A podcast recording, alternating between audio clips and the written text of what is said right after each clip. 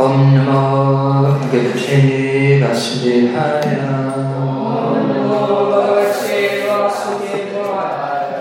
ॐ नमो भगवते वासुदेवाय ॐ नमो भगवते वासुदेवाय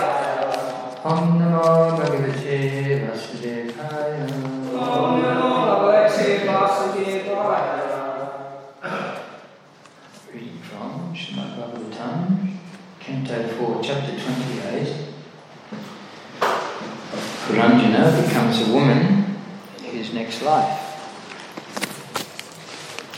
Text number 32. Kascha praduhitaram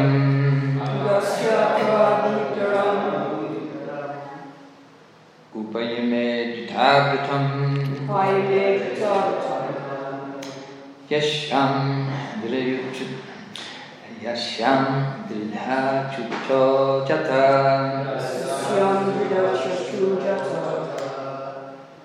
इन्मवहत्मजो मुनि कश्चः प्रगदुहितरम् उपयमे द्विधावृतम् उपयमे द्विधावृतम् यशं दृढच्युत्थो जथम्। इद्मावहत्मजो मुनि। अग्गश्च प्रागतु हितरम् उपयमे द्विधावृतम् जथा jata idma vahatmajomani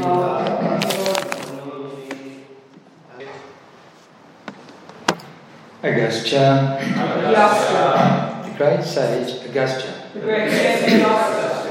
Prak Prak. first, First.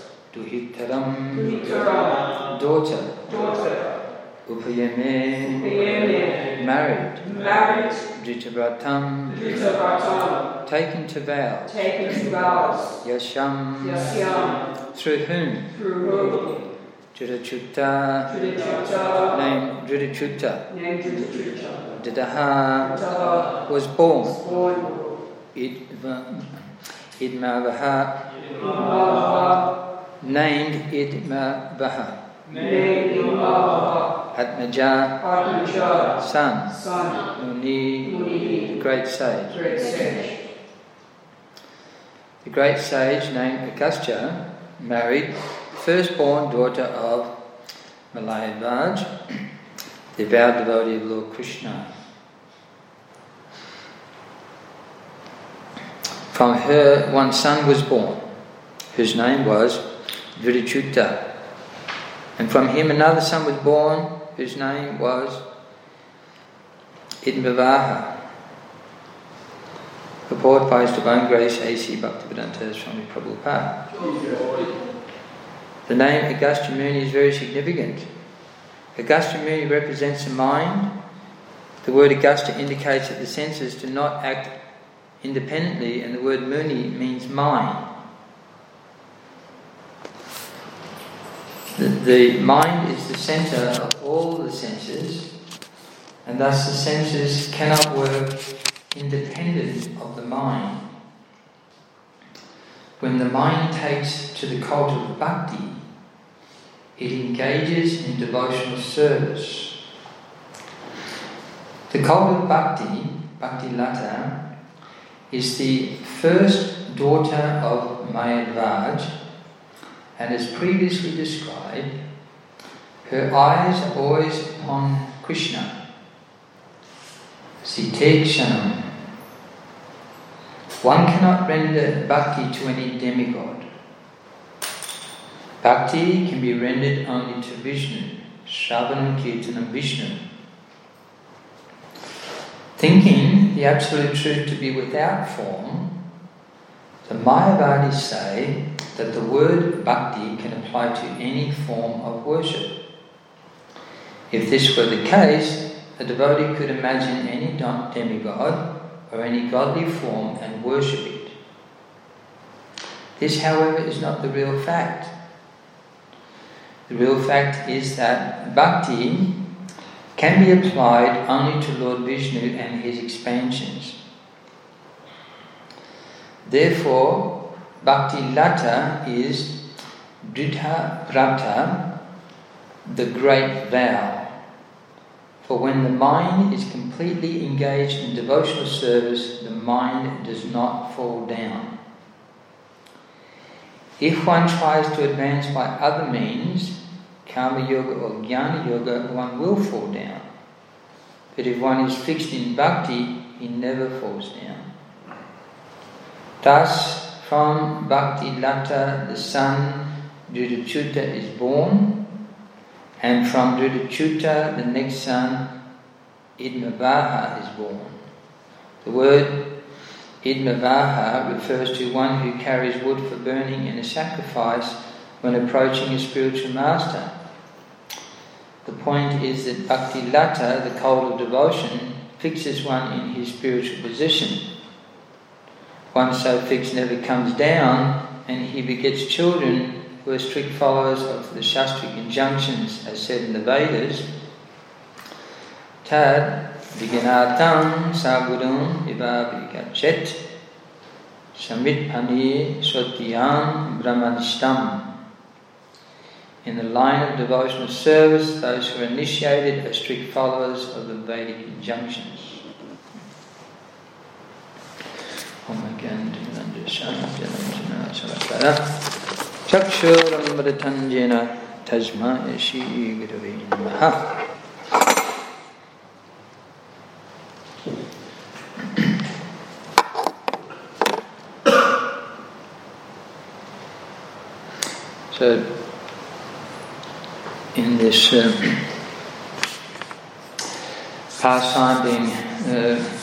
related by the Radhamani, um, this chapter here, King Puranjana, or the uh, embodied living being representing all of us, becomes a woman in his next life. Uh, nothing wrong with becoming a woman, but he probably wasn't expecting that. so, um, uh, so um, you know, he may have been thinking he'd get a spiritual form or, or something, but uh, he again took birth. He's going to take birth again in, in an unexpected way than what he was thinking, because his mind, uh, the uh, here is discussing how we perform bhakti uh, by fixing the mind. Uh, Srila Prabhupada explains that actually, he explains this in the Bhagavad Gita, the mind actually does the work. We actually work with our mind. And as uh, Vasudeva explained to Kamsa, trying to convince Kamsa not to commit further atrocities killing the uh, children that would come from his wife Devaki. He's trying to convince him that, you know, it's your mental state. So Kamsa was preaching to Vasudeva, and Vasudeva was preaching to Kamsa. Um, and uh, he was saying that, you know, what you should really fear, Kamsa, is your mental state. Because that will produce your next body. And if you have all this envy and hatred, and th- that produces that type of body, uh, where you uh, take a low birth, uh, where such persons take tamaguna, and uh, you suffer the reactions of, of such a mentality.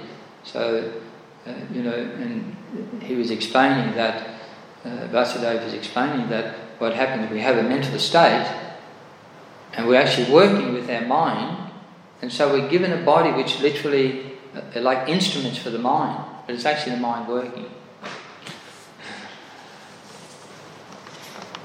So um, uh, here, Puranjana, uh, you know, this uh, here is describing that, uh, of course, uh, he can either fix his mind on the personality of Godhead and engage in bhakti yoga and work uh, with his purified mind uh, on the spiritual platform in devotional service, or otherwise uh, work with the mind and take a body and we get a set of instruments, a nose and ears, a couple of nostrils, a couple of ears, we're lucky, mouth, like that, all the different uh, um, bells and whistles.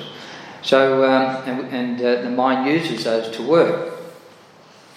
So this uh, Muni, uh, he represents the mind.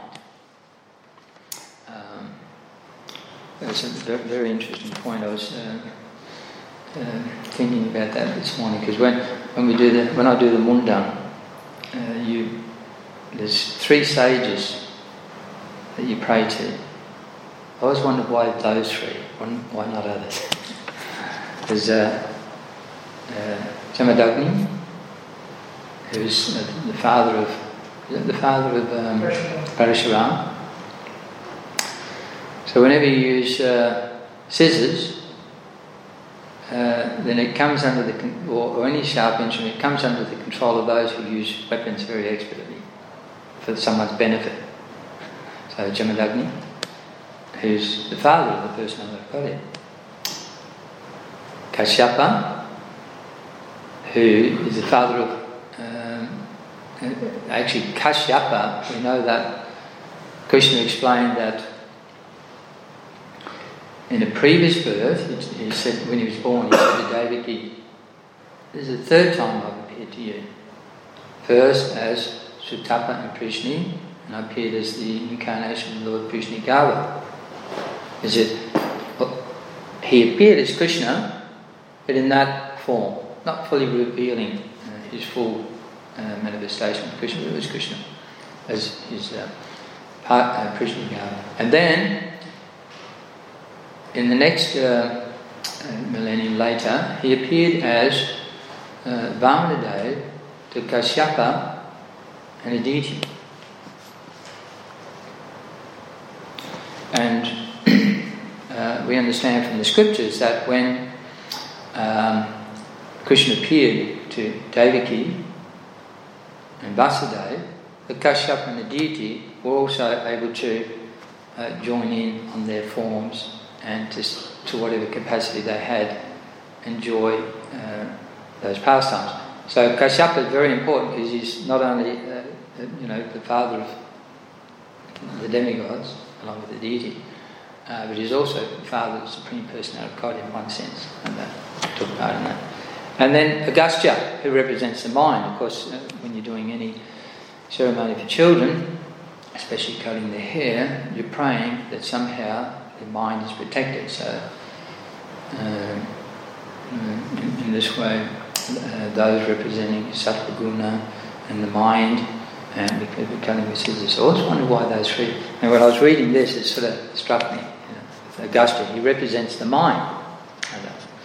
So. Um,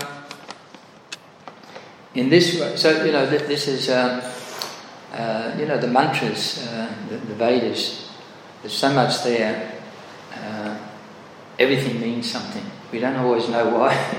it can take us 20 years, 30 years, 40 years, a lifetime to find out, but every single word is there for a particular purpose.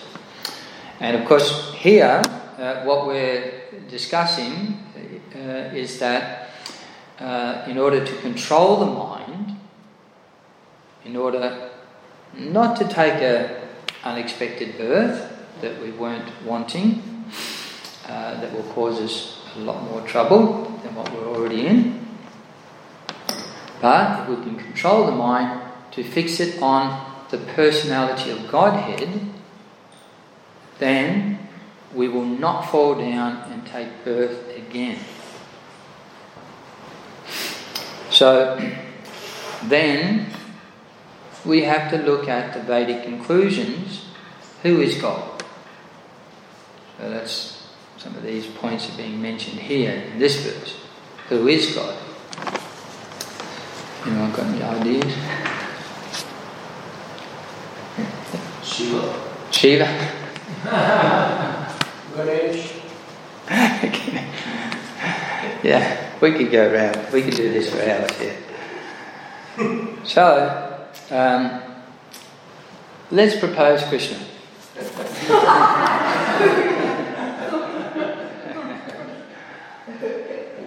And we'll, we'll debate that. Okay. So, if you've got some arguments, hang on to them.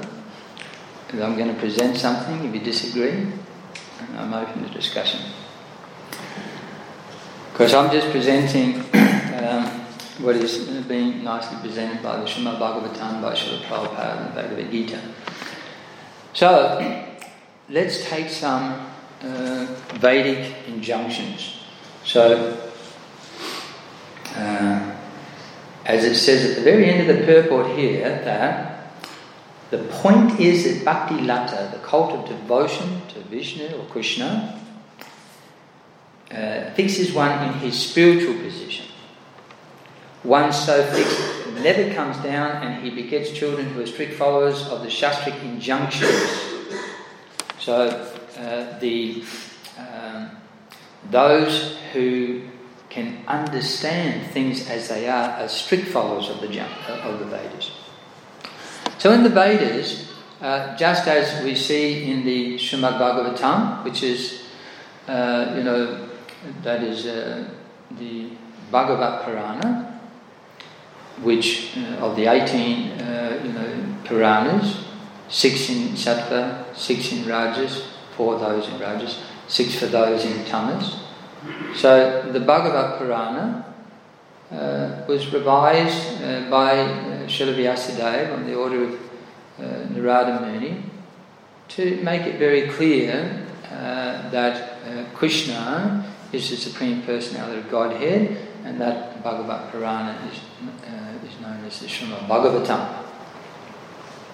And all the other Puranas also, there are many, many uh, different quotations, such, such as in the Vishnu Purana, it says that prior to Krishna's birth,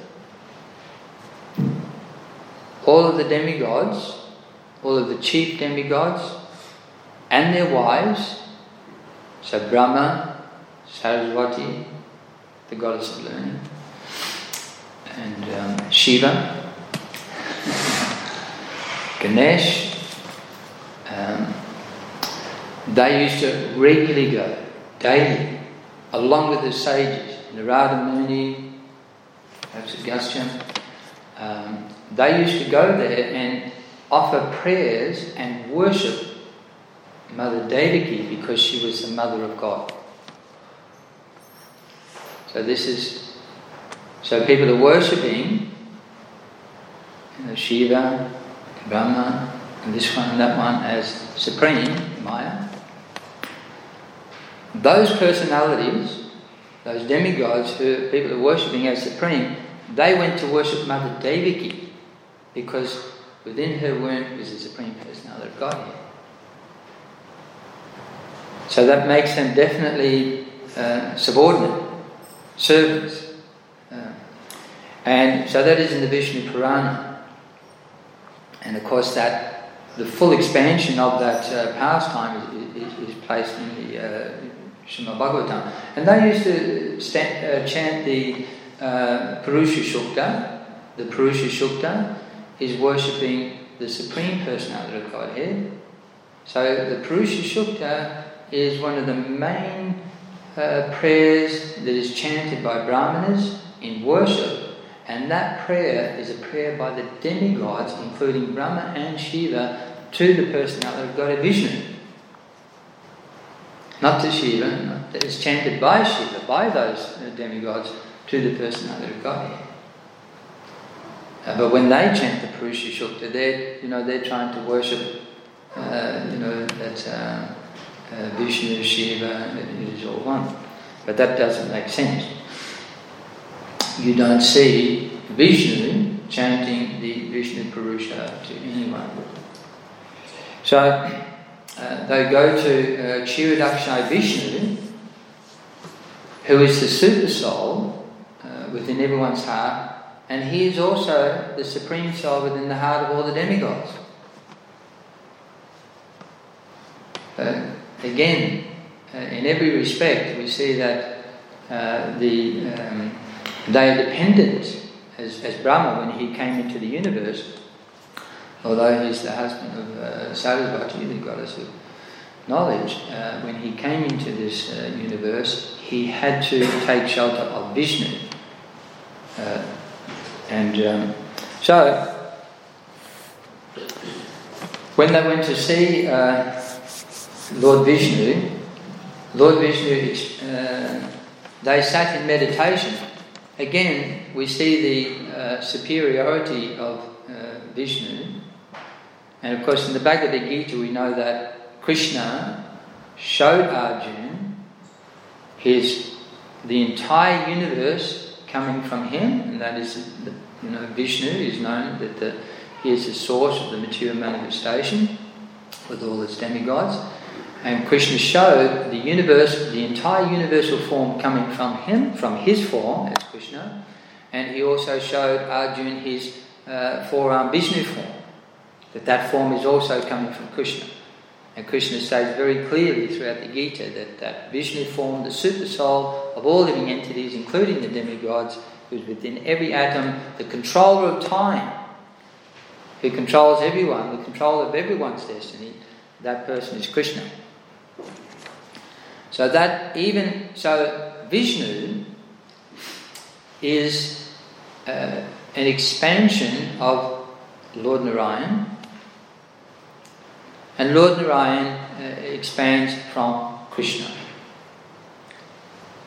Uh, this is stated in the Bhagavad Gita. So, although Vishnu is counted among the demigods because he performs the activities of uh, maintaining the material affairs. Uh, so sometimes he is confused as one of the demigods, but actually he appeared uh, before the uh, universal creation in the form of Mahavishnu. And then, after glancing at the material energy, before there are any material universes, so there are no demigods because there are no universes. Vishnu is there, the expansion of Narayan, and he glances at the material energy, so he's the super soul of the whole material energy. And then he expands into each universe and appears as a super soul within each and every universe, and then he expands again as a super soul within the heart of every living entity within every atom. So that Vishnu. So he appears to be uh, one of the demigods, as if he's uh, the Trinity. So if you ask any good Hindu, above everything, the Trinity. Uh, there's Vishnu, Shiva, we must look after the Trinity. There's Vishnu, Shiva, Brahma. And that, that, that, is, that is the, uh, the absolute truth because the absolute truth is impersonal. You know, uh, these uh, personalities, Brahma, the uh, manifestation, uh, within the material world to look after material motive, you know, Rajas creation, Shiva manifested in this material world to look after the material mode of Tamas, and um, uh, Vishnu, the material mode of goodness to look after maintenance. So they feel that Vishnu, because he's looking after uh, sattva or maintenance of creation, that he is like the other demigods, each one has one of the material modes of nature to look after.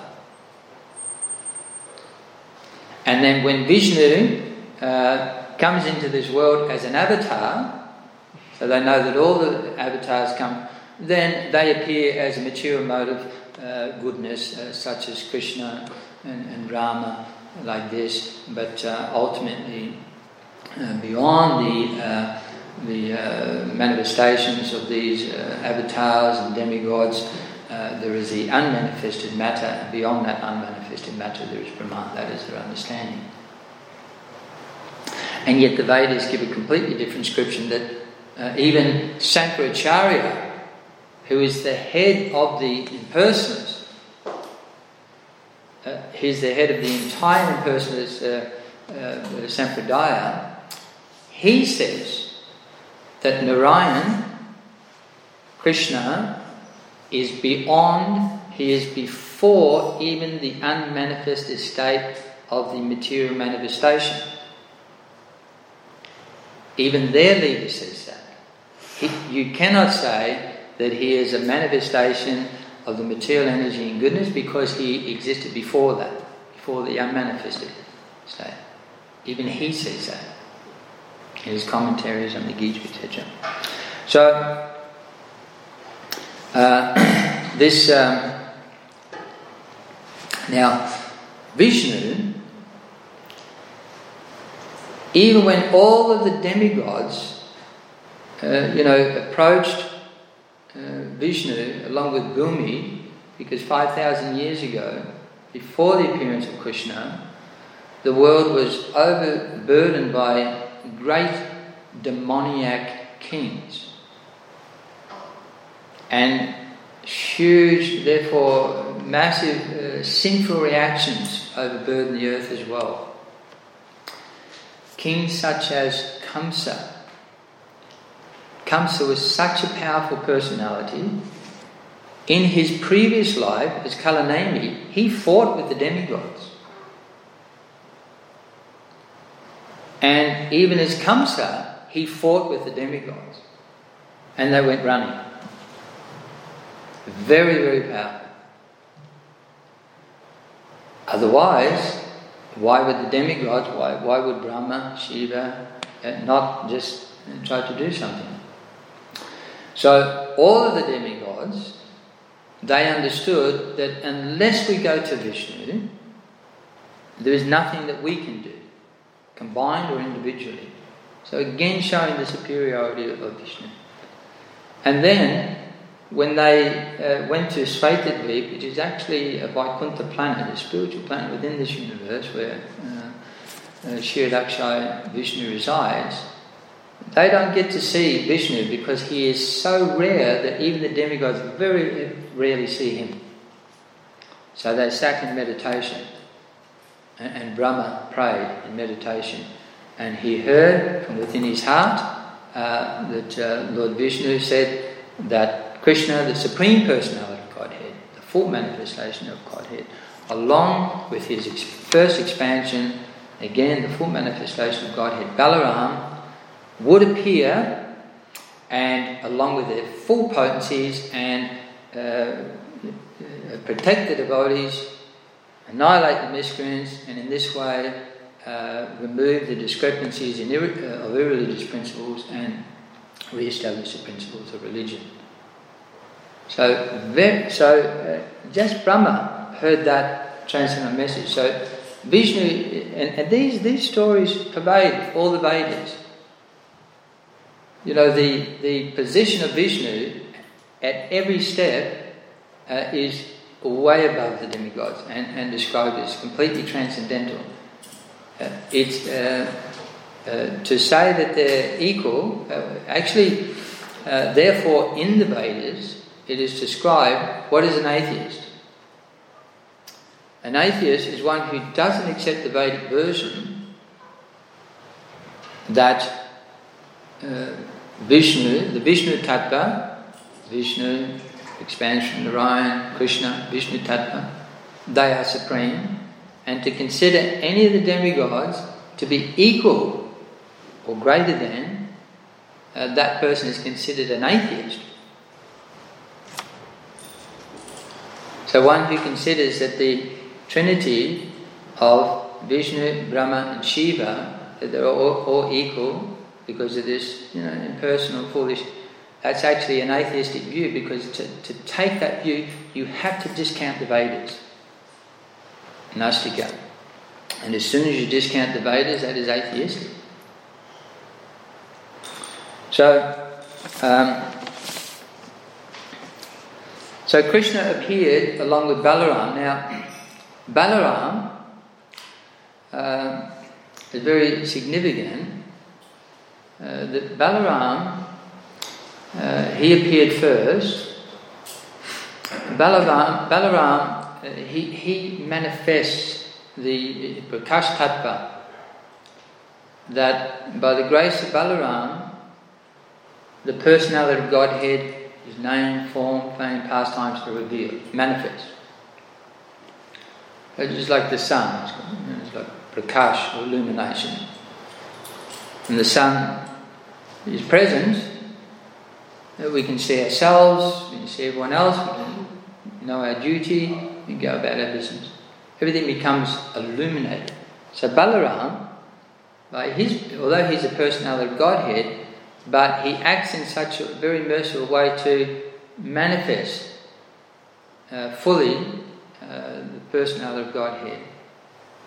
And therefore, he's the original Guru. And he awards the spiritual strength by which we can achieve the supreme transcendental bliss. So he awards that spiritual strength. Um, without Balaram's uh, blessing, uh, and without taking that blessing, that Balaram reveals the personality of Godhead and the process of bhakti yoga, without taking that blessing, one cannot have any strength on the spiritual path and one will fall down. And therefore, the spiritual master is the representative of Balaram, and therefore, one who follows the spiritual master gets spiritual strength. And that spiritual strength means one is able to engage in devotional service and taste that transcendental nectar and be protected from uh, the, you know, uh, the, the, um, the uh, commanders and chiefs of Maya. He has many agents to, um, you know, for those who do not follow the proper process, he smashes and keeps them. Uh, and therefore, we see this here that. Um, one so fixed never comes down and he begets children who are strict followers of the Shastric injunctions as said in the Vedas.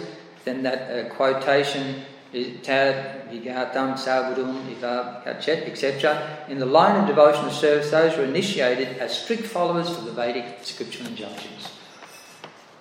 So that uh, one who learns the Vedas from the Guru and follows them very strictly, they get the spiritual strength and the spirit and the higher taste by which they can uh, traverse the path of spiritual life. So, um, so as we said, that the demigods, when Krishna was in the womb of uh, Devaki, they would come and offer prayers. So, those prayers are very significant because those prayers, exactly uh, you know, as we're describing here, in this verse that um, um, the cult of bhakti, uh, bhakti lata, so the creeper of devotion, uh, which we sow in the heart, and that creeper of devotion expands and gradually goes all the way to the lotus feet of the Lord and then we attain uh, the uh, lotus feet of the Lord in the spiritual world. So this cult of bhakti, bhakti lata, is the first order of Malayadhvaj, uh, and her eyes are always upon Krishna, not Shiva, not Ganesh, not Durga. Uh, one cannot render bhakti to any demigod. Bhakti can be rendered only to Vishnu, Shravan, Kirtan, and Vishnu. Thinking the absolute truth to be without form, the Mayavadis say that the word bhakti can apply to any form of worship. If this were the case, a devotee could imagine any demigod or any godly form and worship it. This, however, is not the real fact. The real fact is that bhakti can be applied only to Lord Vishnu and his expansions. Therefore, Bhakti Lata is Dritabrata, the great vow. For when the mind is completely engaged in devotional service, the mind does not fall down. Right? So the great vow, this, um, uh, what's name? Yeah, uh, that uh, one takes this vow. That I will take to the process of bhakti, and that means with full faith and conviction and exclusive devotion I will just worship the Vishnu Tattva, who uh, Vishnu Tattva, uh, uh, as Krishna describes in the Bhagavad Gita, uh, all the forms of Vishnu Tattva emanate their expansions from him. So I would just worship Krishna, the source uh, of all Vishnu Tattva forms. That is the great vow. If that vow is not taken, one cannot perform bhakti. Now, bhakti means loving devotion, as a saying. I'm not sure where it comes from, but it says that one who worships many, many gods worships no God. So, for instance, if the husband says to his wife, I love you, and the lady down the road, there's another one around the corner, I love her too. and there was some more. I don't so, where's the love for anyone? Isn't it? And that's actually, you know, there's a common thing amongst the uh, non-devotees, for want of a better term, that when they cheat on their partner, engage in illicit sex, they say, but there was nothing in my heart for that person. That's the excuse. I only love you. Okay? And the partner says, oh, okay.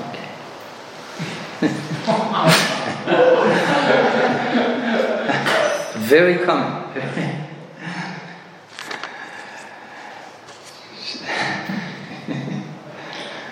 so, this great vow. So, marriage, you know, marriage, they take a vow. Uh, that's, that's what the red, the red dot on the forehead. Every time, every morning, the, the you know the wife puts on the bindi or the red dot, and she remembers that on the day of our wedding, my husband gave his heart exclusively to me. That is what that red dot means.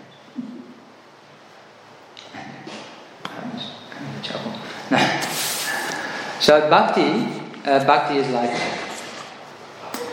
Now, of course, you know one of the inter- interesting things is that um,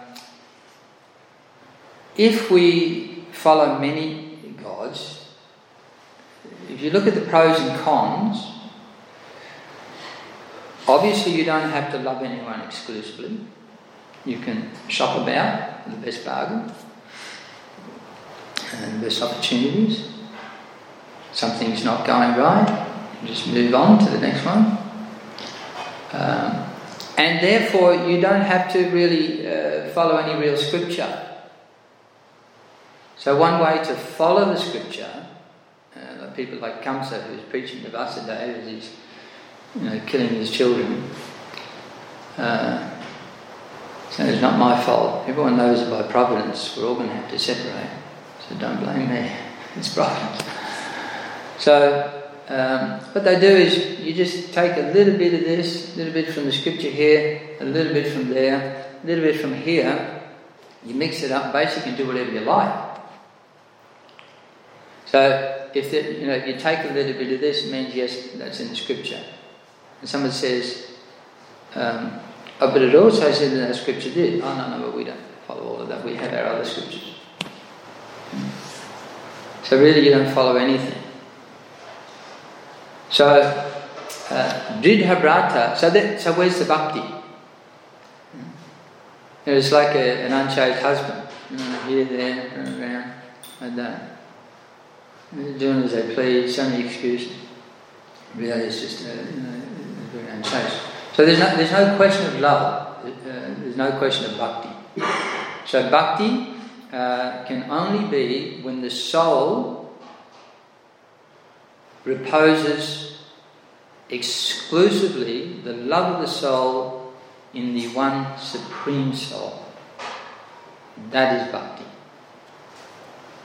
It is eternal, an eternal loving relationship um, between the soul and the supreme soul. And the Bhagavad Gita, Krishna explains in the fourth chapter of the Gita that he came to you know, teach this science of the ancient relationship between the soul and the Supreme Soul, the spiritual science. the science of bhakti. So, um, the demigods, uh, they um, they prayed to Krishna, and um, in their prayers, many of the different points that they had were validating Krishna as the supreme personality of Godhead, uh, and that one should not think he is impersonal and thus make the mistake of worshipping him as you know a manifestation of material goodness along with many other demigods. One should not. If one hears that teaching, and just as we're hearing now, those prayers are so auspicious that they fulfill your desires just by hearing this philosophy. The same philosophy which was heard uh, by Devaki, by all the demigods, uh, we, hear, we hear that same philosophy, it fulfills one's desires. Very spiritual, it's full of spiritual potency. And um, so, you know, they, they described that, uh, first of all, of course, they said that uh, to Mother Devaki that uh, Krishna was always true to his vow. So, as Brahma heard that the Supreme Personality of Godhead would appear, they understood now he's appearing. And they knew what his purpose was to protect the devotees. They're very, very clear. Um, Satyam Param, the supreme absolute truth. Now, in the prayers of the demigods, they go to a lot of trouble to describe, I'll just summarize it, that everything emanates from Krishna. So the demigods describe that this material world uh, can be, uh, you know, represented like a tree. So the tree stands on the ground. The ground is like the material energy, the total material energy. The, the material uh, manifestation, this whole, everything we see within the material world is resting upon an energy that was originally in an unmanifest state and then from that it grows. So that ground represents the material energy. The tree has three roots. Those three roots are Rajaguna, Tamaguna, Sattva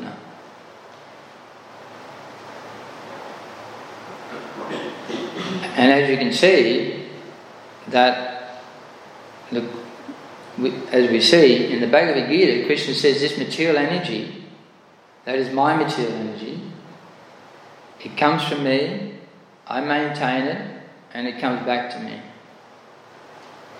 in the form of a pradhan a slightly spiritualized version of material energy.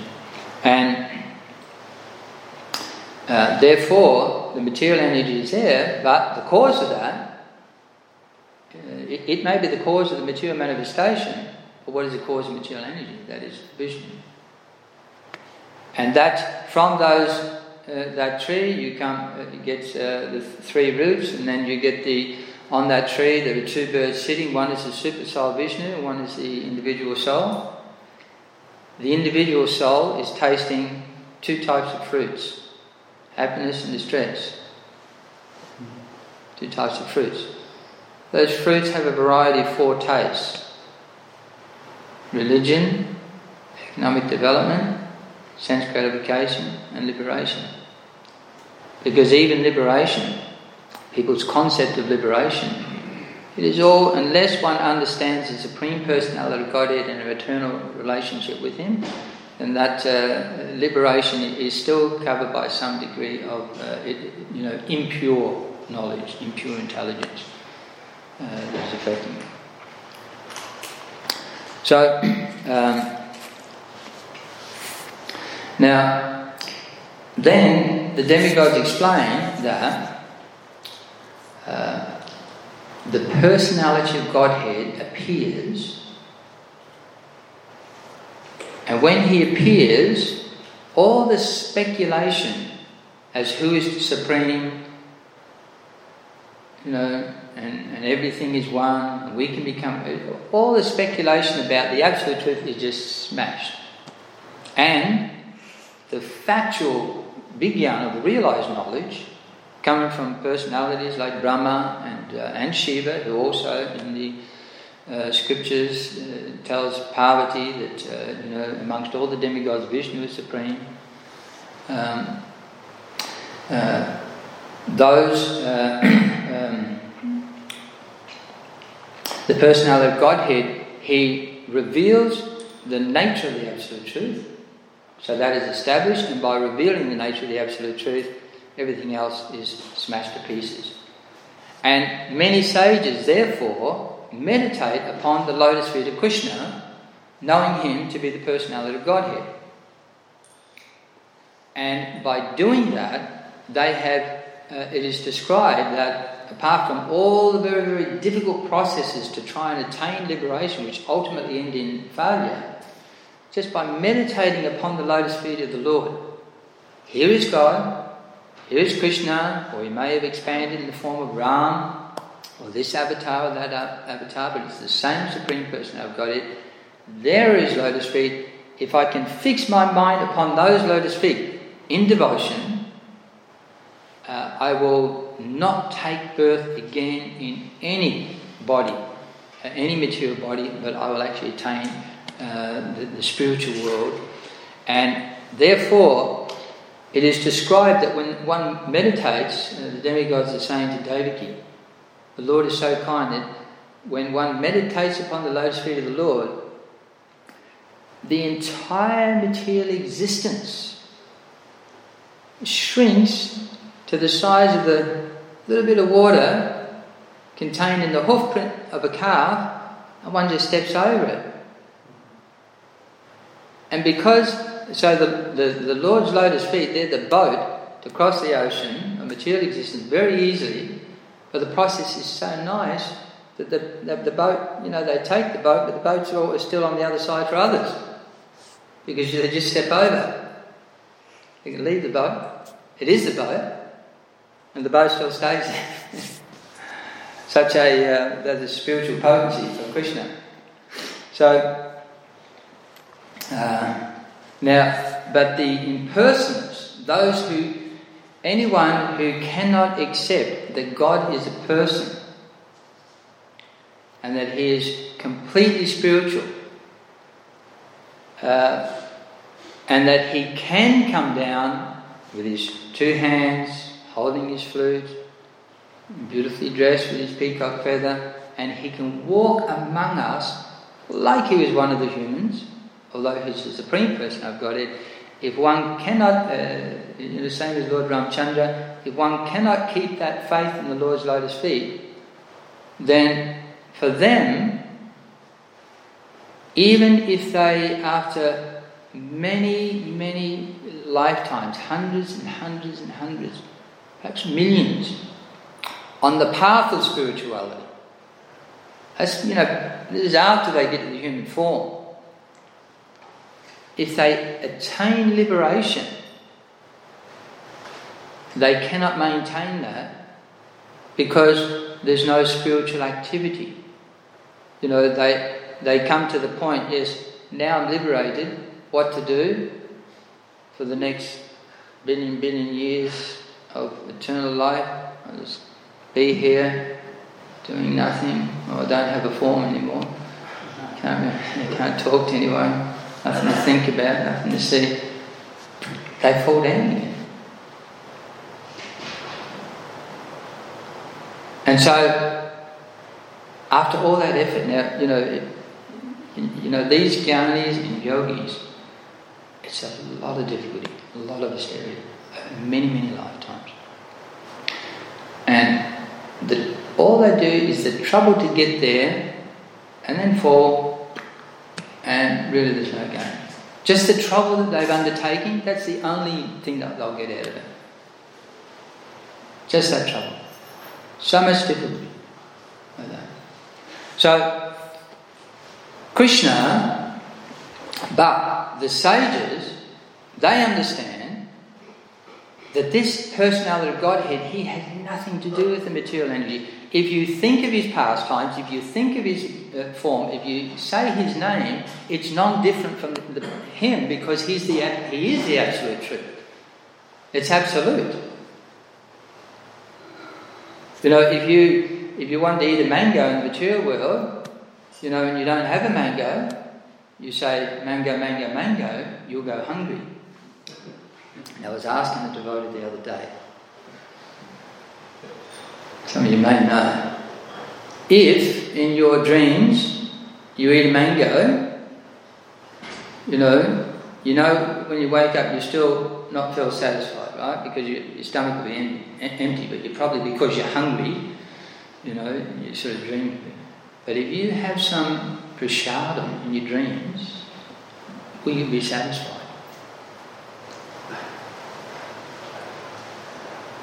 I pretty satisfied just Yeah?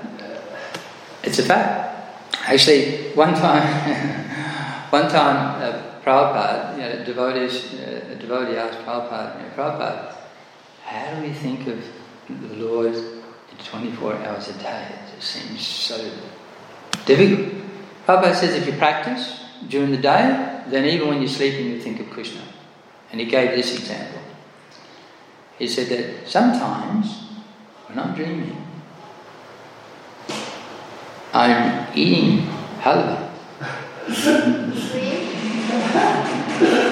in a dream. And, and I'm eating and eating a long time. It's so nice. so Prabhupada is feeling this uh, spiritual bliss uh, you know, in his dreams. But the interesting thing there is that Prabhupada says, you know, when you're thinking of halwa, you're actually thinking of Krishna. Mm-hmm. Right? Because it's absolute. That's, that's the thing I found fascinating about that. And um, I was telling devotees the other day, I, I actually had, you know, just a, um, an experience when I was um, in Tasmania that uh, as a brahmachari, probably somewhere late 70s, 80s, and uh, early 80s. I went to Tasmania with Sankirtan Party. I think it may have been Annie Prabhu and um, maybe one or two other devotees. And um, I got really sick. I was so sick. Uh, in my teens and, and 20s, uh, I, I, used to get uh, ill a lot more and uh, quite quite serious illnesses. But uh, you know, massive headache, um, you know, the glands, uh, just it's like like people sticking knives, in, you know, it like feels like your head's going to explode. Pain, pain right through the chest and the whole body, fever, very very painful, absolute agony, and it just lasts for days. There's no, and of course in those days uh, um, we didn't go to the doctors. You know, if you're on Sankirtan, you're on Sankirtan. What's that?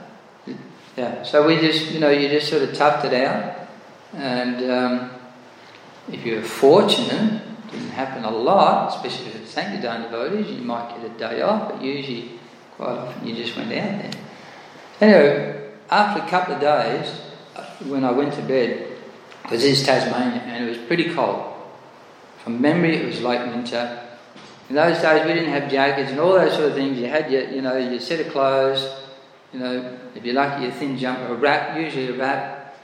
Uh, they don't really supply blankets and things like that, so there might, there might be a sheet. It was very, very cold. I was freezing and I was really ill.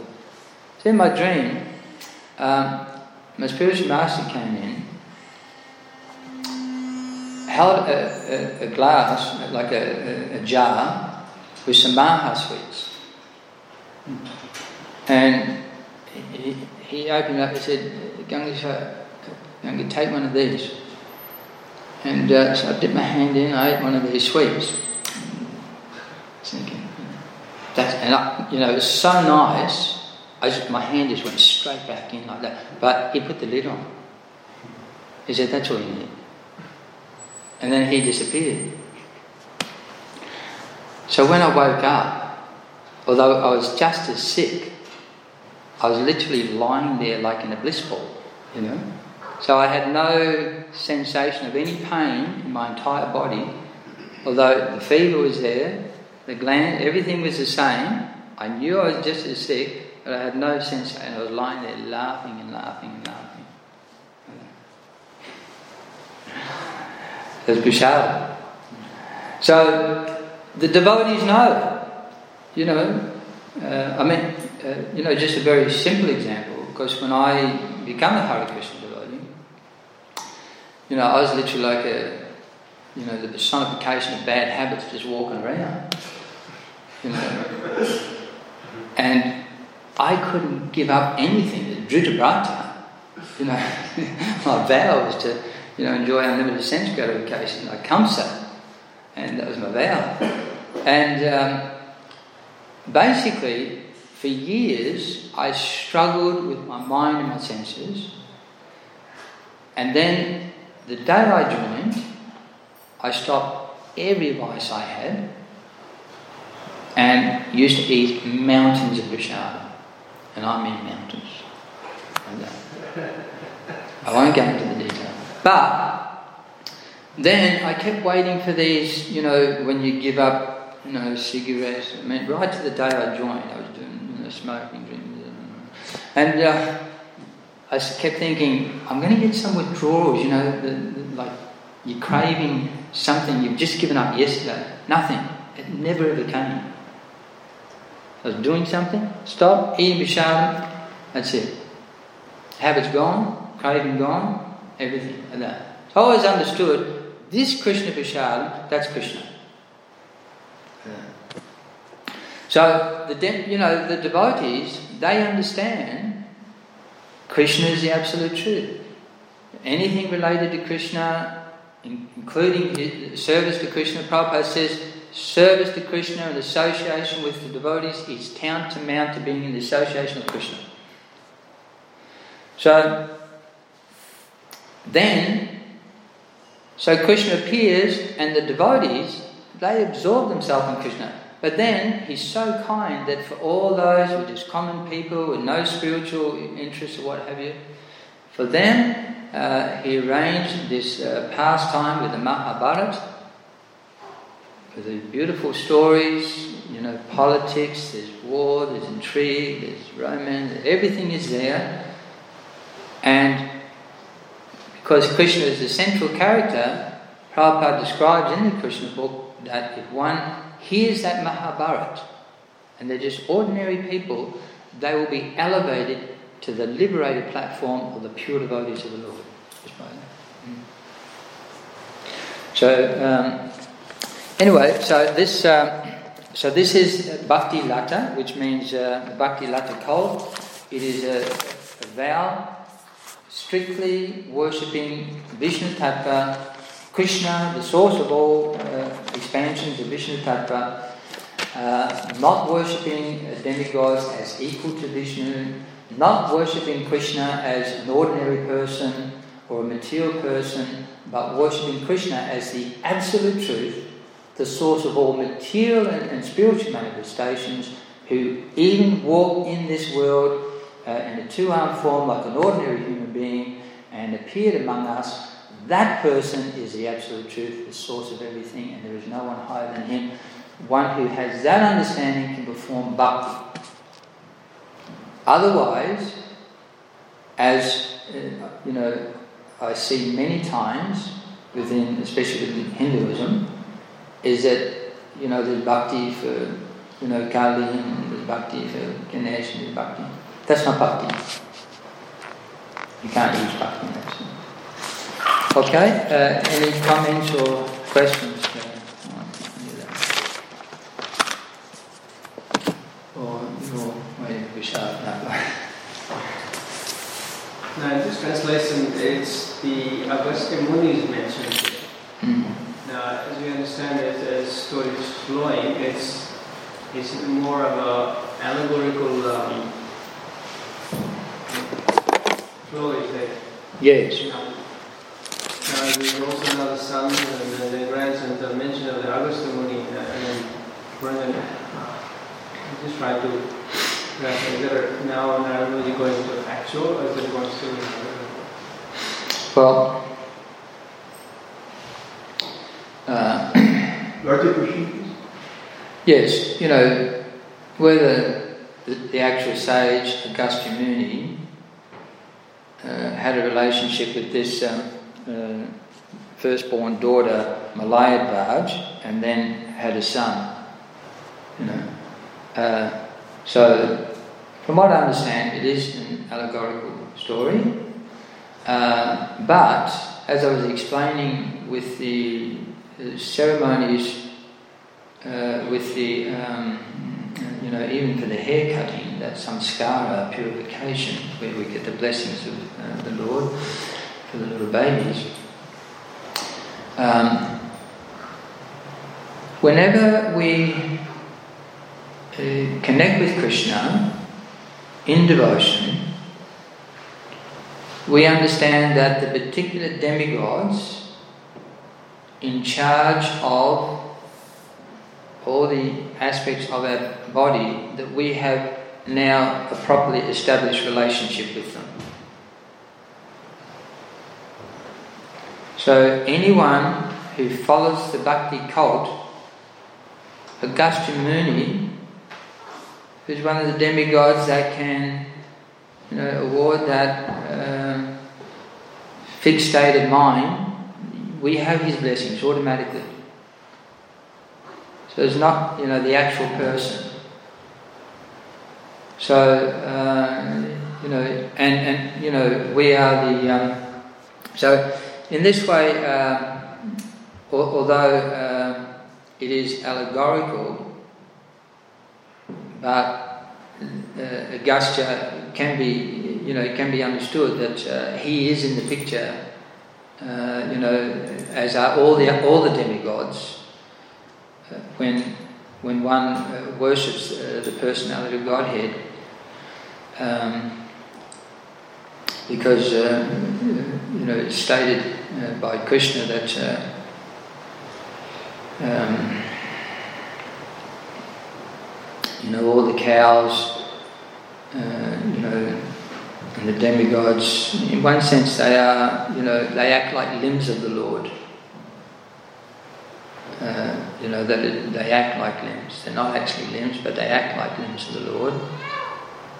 And the devotees themselves are like the Lord's heart you know, they rep- represent the innermost thoughts, uh, you know, of the Lord's heart and His knowledge. Um, so when our relationship is there with Krishna, our relationship with such personalities of Agastya Muni is properly fixed and the benefit that we derive from such sages, persons we derive from such sages, that is automatically there. But even far, far above that. Um, there are many other personalities, as described in the Krishna book here in this second chapter, who are commanders in chiefs who present stumbling blocks for the mind. Uh, and if one is uh, not properly situated on the transcendental path, uh, those personalities will, can affect them. But if one is properly situated on the path, uh, the personalities who can assist us assist us.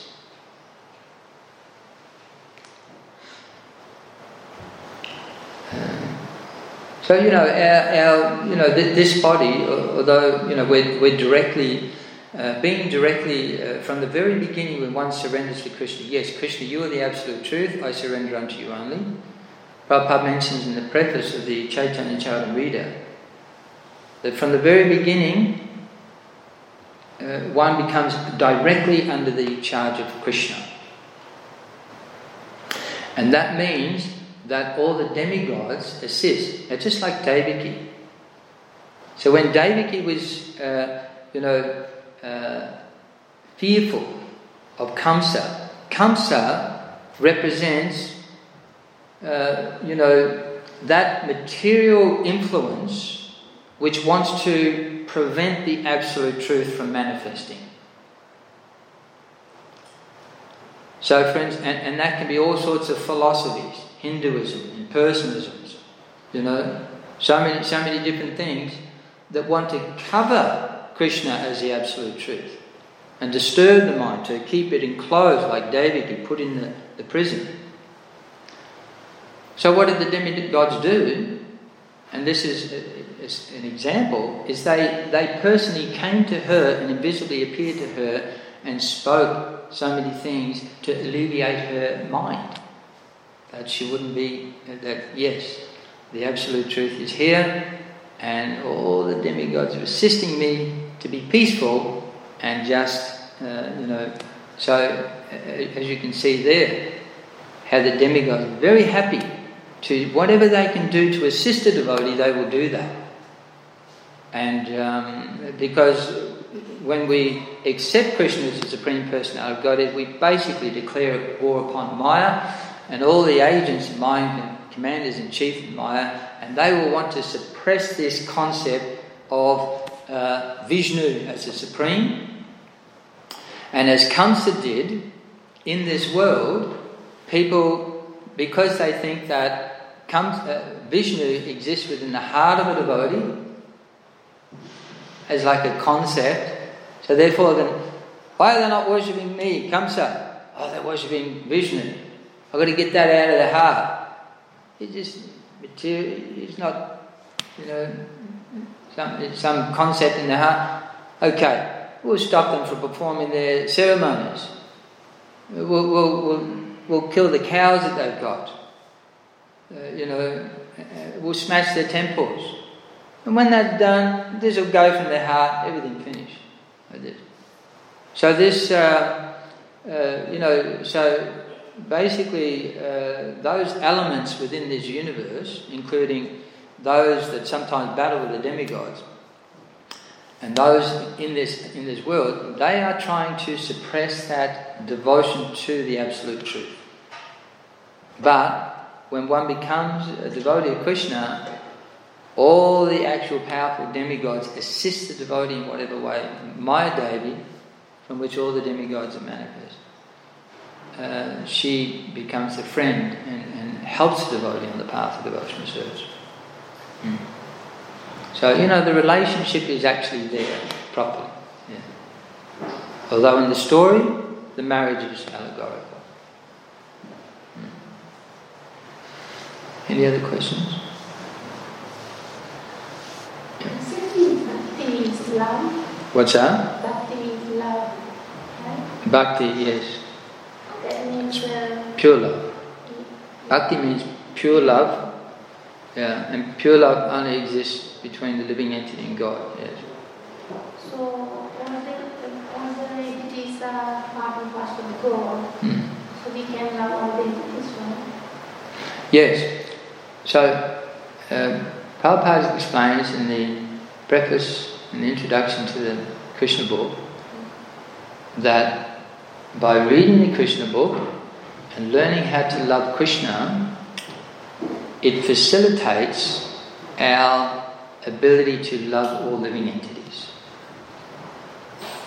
If we don't love the Supreme Lord, it's not possible to love all living entities.